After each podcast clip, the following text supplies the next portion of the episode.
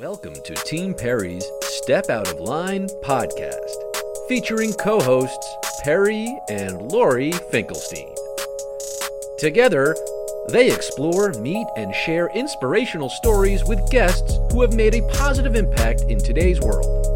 This podcast resonates with our hope to make this world a better place one step at a time through love, acceptance, and uplifting conversations.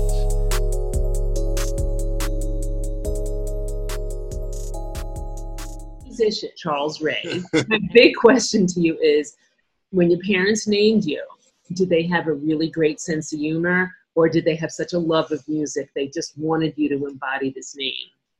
Okay, this is this is actually great to to set this record straight once and for all. It's actually my family's name. I'm actually so my legal name is Charles Ray the Third, and I'm actually the fourth in the line of men named Charles Ray in my family name. So uh, my great great grandfather's name was Charles Ray. He named his son Jesse. Jesse named his son Charles, who named his son Charles, who named his son Charles, and that's me, Charles Ray the Third.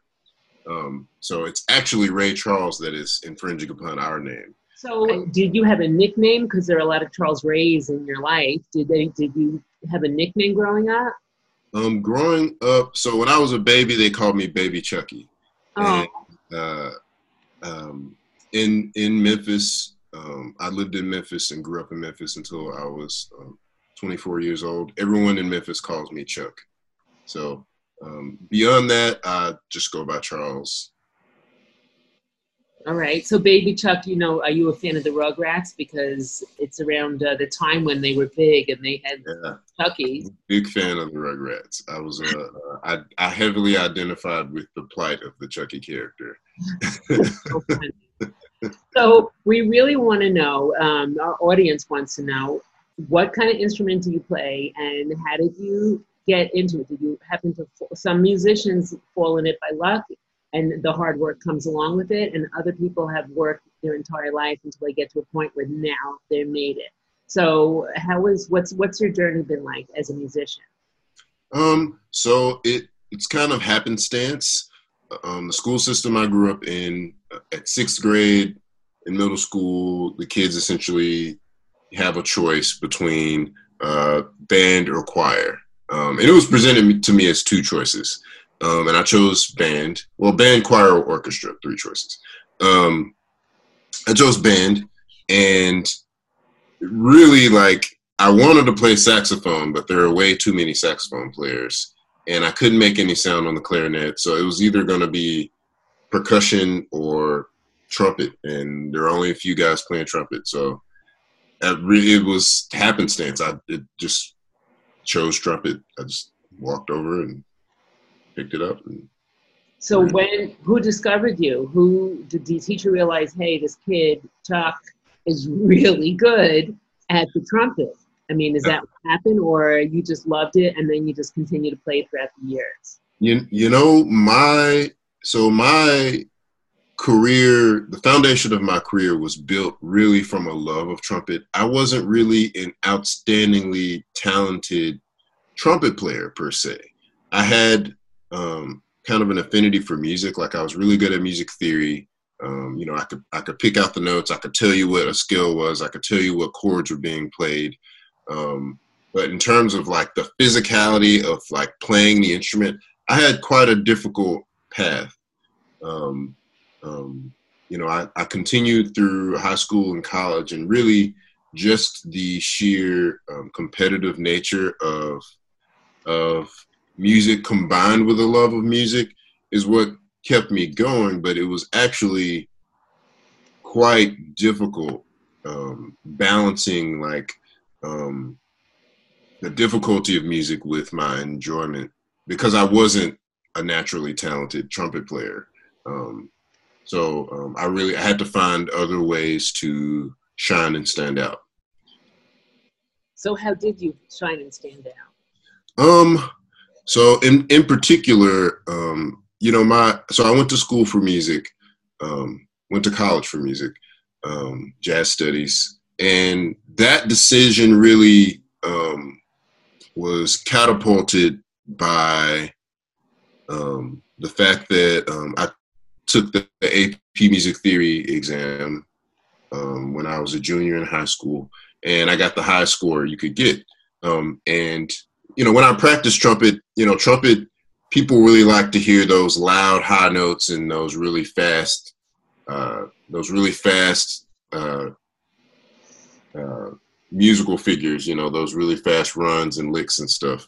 Um, I was good at the second part. I was good at playing like really fast, like um, um, characteristic things of like you know jazz players that people loved. But I couldn't, you know, I couldn't play particularly high. I didn't have like the greatest trumpet sound in the world, um, at least according to people in college. So I really, um, I really had to stand out in my jazz improvisation, like the different types of notes and colors I would cling to. Um, being from Memphis, the blues tradition is very strong um, in pretty much everybody because everybody goes to church um, or everybody you know hangs out you know on Beale Street or something tangential to that.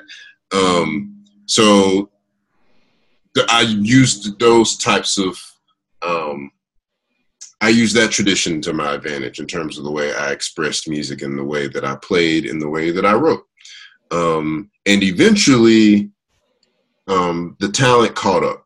So I was, you know, I was able to fit into certain situations because I was able to sound good at kind of a more rudimentary playing level.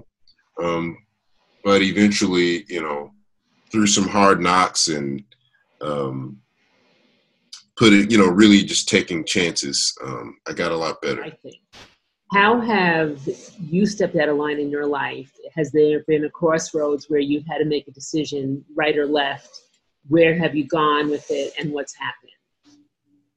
Um, so yeah, I really identify with that idea of stepping out of line, and um, you know, kind of in line with the idea that we were just talking about, like how did I, you know, improve as a trumpet player, and what what ways did I stand out? Like uh, when I was 24 years old, um, I got offered a a job playing trumpet at the Mirage Hotel in Las Vegas um, at the BB King's Blues Club but I had I would have had to move um, in three days. So I got the phone call that Sunday, and I would I had to be in Vegas, like set up living there that Wednesday, and um, I made a really fast split decision, and um, I went and um, it was I mean it was extremely risky. I think I only had like a thousand bucks. You know, my dad gave me like two hundred dollars to to help me.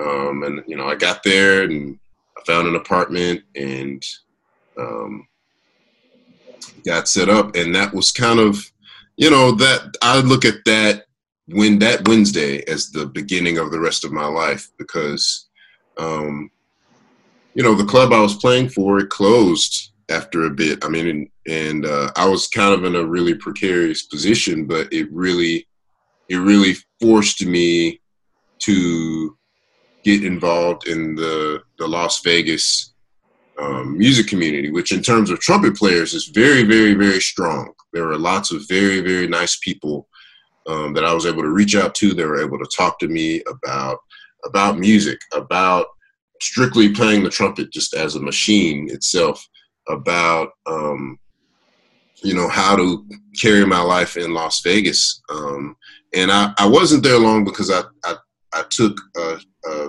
cruise ship playing uh, gig, you know, not long after that kind of precarious moment. But I, I look at moving to Las Vegas as kind of a, a big stepping out of line moment in my in my past where um, this is this is either going to make me a lot better and do lots of things for my life, or I'm gonna I'm gonna come back to Memphis um, and have to you know pick up the pieces. It was a great trial by fire that that really gave me a lot and and forced me to embrace um, new perspectives and try new things and um, and and it got me used to moving around because now I live in Nashville. So um, any time there is, I'm no longer afraid of that. Like I'm leaving home um, I don't know anybody in this place. I have to build my life over from scratch type of feeling because you know I, now now I know it's possible. I've done it before. So that was a gutsy move, obviously. Is that what led you eventually to working with Kelly Clarkson and going on tour with her? In uh, in so many words, yes. You know, it's it's one of those things that again was foundational leading up to um, playing with Kelly Clarkson, and really playing with Kelly Clarkson, I owe that to um, uh, I owe that to uh, Glenn, who you know, uh, who's the one to you know call me and get me get me involved, um, um, and but um, you know there's always as a musician there's there's the moment when you first get called for a job and um, you know getting there and having having to make an impression as a player and as a human being um, the latter actually being even more important than the former. Um, again those those moments in las vegas and those moments starting over and rebuilding my life you know kind of putting that fear in check um, um, really, really, really informed my time at the at least at the beginning of the tour with um, Kelly Clarkson and her band. It's interesting because people we've spoken to take these chances a lot of times when they're not yet married or have a partner, they don't have kids yet, and they it's at that point in their life when they can do these things because it's right. just yourself. So that's maybe a big part of it also. Yeah, uh, yeah. Absolutely. Where when you're young or at a certain point in your life that you can really do these things.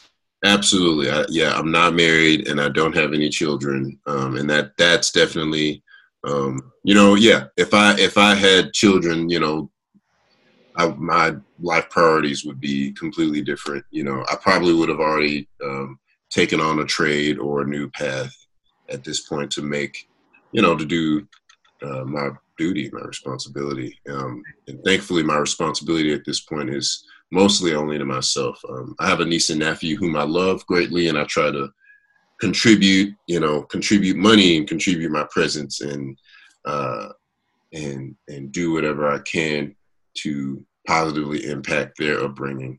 Um, but yes, that uh, not not being married or having children has been a, a major factor in being able to take risks. Um, because it's just me. So how are you finding because we're still in quarantine even though the world is coming out of quarantine how are you finding ways to be creative and create music um, over the past few months when people aren't going on tour and the clubs yet really aren't open and you know it's just been we're waiting for it all to happen but it's not happening yet. Um, so well, well what's interesting about being a musician is we we spend so much time playing music as our job that we rarely um, get to do it for ourselves and I think the the absence of you know gig work um, has helped me. I also sing and play guitar, oh. so it really helped me. You know, when I get emotionally distraught, sometimes I'll just. Uh, it sounds kind of cliche, but I'll just sit in my room with you know with my guitar and just sing and play whatever songs that come to mind and it's very um, it can be very cathartic it can it can be very healing it can be it's it's like going through a hundred therapy sessions mm-hmm. you know um, um, so one way that i've you know i've stayed connected with music during the quarantine has been just that just sitting down and personally com- connecting with the music because and, and remind you know reminding myself like why did I do this in the first place? Why why do I love it so much? What is what makes music so special to me? Um, what and, and feeling those feelings that can't be described with words by you know having that having that personal experience and, and playing music alone. Um, that that's that's been one of the major things. Um, uh, you know, another way um, another way that I've kind of uh, connected with music has been actually the the to call back to the stepping out of line idea. Um, I've been doing a major um, change on the trumpet. Now, a lot of every trumpet player will know what this is, but most people don't know. Um, I'm doing what's called an embouchure change, and it's essentially where um, you have I'm not trumpet mouthpiece right here. You have where the trumpet mouthpiece sits on your face, essentially, mm-hmm. and you can just, in layman's terms, you can just call that an embouchure and the way it sits on your face. Well, that's been um, a physical hurdle for me over the years. So when when the quarantine first started, like when the NBA announced that they were over, I was like, okay, everything's done. um, I decided to undergo um, uh, an embouchure change, which is essentially meaning I'm starting over playing the trumpet with the mouthpiece sitting on a different part of my face. And that has been a major stepping out of line moment because this is, I mean, it's a major risk and I'm still in the middle of it. Um, um, and working myself back and beyond where I was as a trumpet player. But um, that has been musically, that's been the thing taking up, consuming most of my mental and physical space and my time. Um, I've been. Why do you do that? Like, why did you make that change? Is it better to play it one way or a different sound? It's a, you can reach higher notes. Um, that's a good question. Um, the way that I played before, I had to work very hard, um, very, very, very hard, and some would say inefficiently to produce the sounds that I was making and to be able to play at the, the level that I was. During the Kelly Clarkson tour, um, in you know, in your average, you know, day, um, counting like counting sound check and counting like the the show, which the show was about an hour and thirty minutes long. Um, you know, I was playing close to like four hours a day. Um, it wasn't, you know, and and granted, a lot of people will say like, you know, you have as a trumpet player, you have to do like that an hour of warm up and foundational stuff just to help stay consistent on the instrument and you know what to expect. When you get on stage in front of 10,000 people you know you make all that practice will make the trumpet more of an instinctual intuitive thing. But um, even then i i felt like i couldn't always rest completely on the fundamentals i had and i wanted to you know essentially up my game in so many words um, i wanted to I wanted to be able to go out and enjoy the show like some of the musicians that I looked up to in her band, you know, could that were so like so professional. And I'm sure they had their own individual battles, but like to me, it looked like they were going out there and they were playing and they were enjoying the show. And uh, you know, I wanted to take a little bit more of the stress out of the job. Um, along along with that, um, I I have I've always felt um, that this was something I needed to do to raise myself to a higher echelon, higher echelon, higher tier of trumpet player.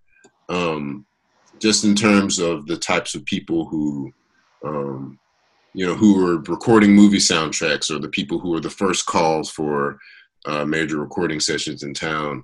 Um, um, I didn't I did not yet feel like I could say that I played at their level. And I want I I do 100% 100% feel like this will help me um, at least get a little closer. Um, and, and and have a little bit more um, comfort in my trumpet fundamentals stepping out on stage um, without you know without the stress because I, I actually I do love how I performed on the Kelly Clarkson tour and like it was um it was definitely some of the the the best playing I've done in my life. Um, but now I want to make that habitual. Now I want to make it where it's not. I don't even have to think about it. You know, I can. So if somebody wakes me up in the middle of the night and hands me a trumpet and tells me to, you know, play the whole show from top to bottom, you know, I, yeah, I can do it. So um, it kind of reminds me when, it, when they tell a baseball player just to lift the bat up an inch and hold it differently so they could hit the ball a little better. So you're Exactly. just and a great play, great baseball players are always doing that. They're always trying Yeah. to watch the way they hit the ball. Yep. Hitting the ball a little differently and, and stronger to make it Yep. more efficient. You do the same. Perry says she does the same thing with what? Oh, with walking. She does the same Yeah. thing with walking Exactly. um, because sometimes you waste energy and right. Changing your gait.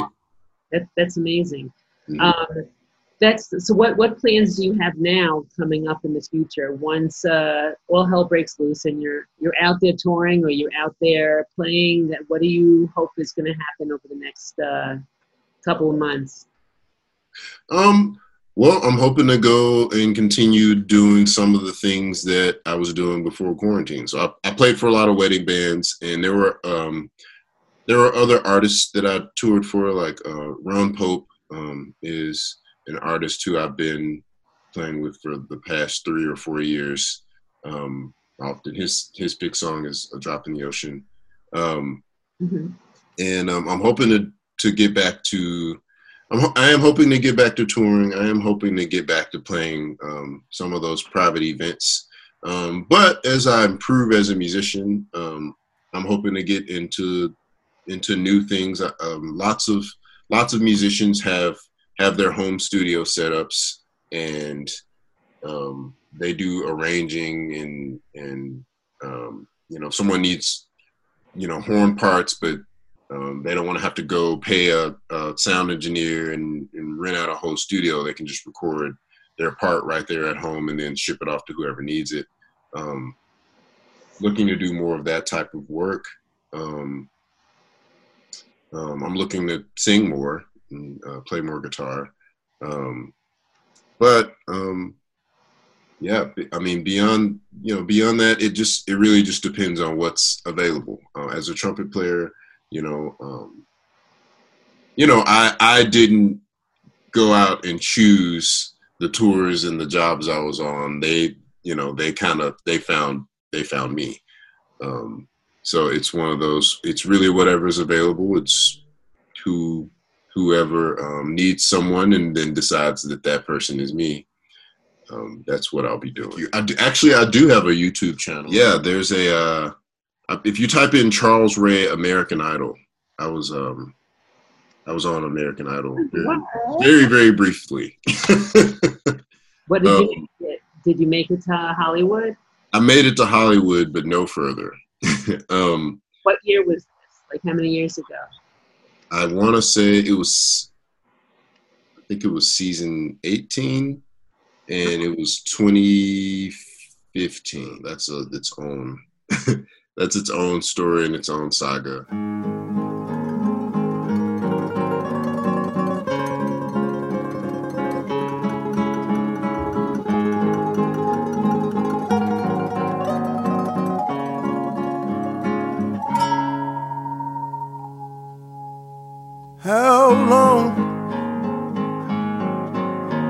I hold my breath while I look up to the stars on high and call for help? How long? How long? And I wait for you to decide upon your cloud on high if there's room for two. How long? Smile comes out to me just like a beacon. Oh, makes me pray to gods I don't believe in. Oh no. You feel it too, you come to me for healing. So when you go, just know that I stop breathing. How long must I hold my breath while I look up to the stars high and call for help? How long? How long that I wait for you to decide upon your cloud on high if how long. You say you want to give to me all. Oh. But then I find myself outside your walls. Oh no. In time, you say and us will come to be. Oh. It doesn't come without a fee. How long must I hold my breath while I look up to the stars on oh, high and call for help?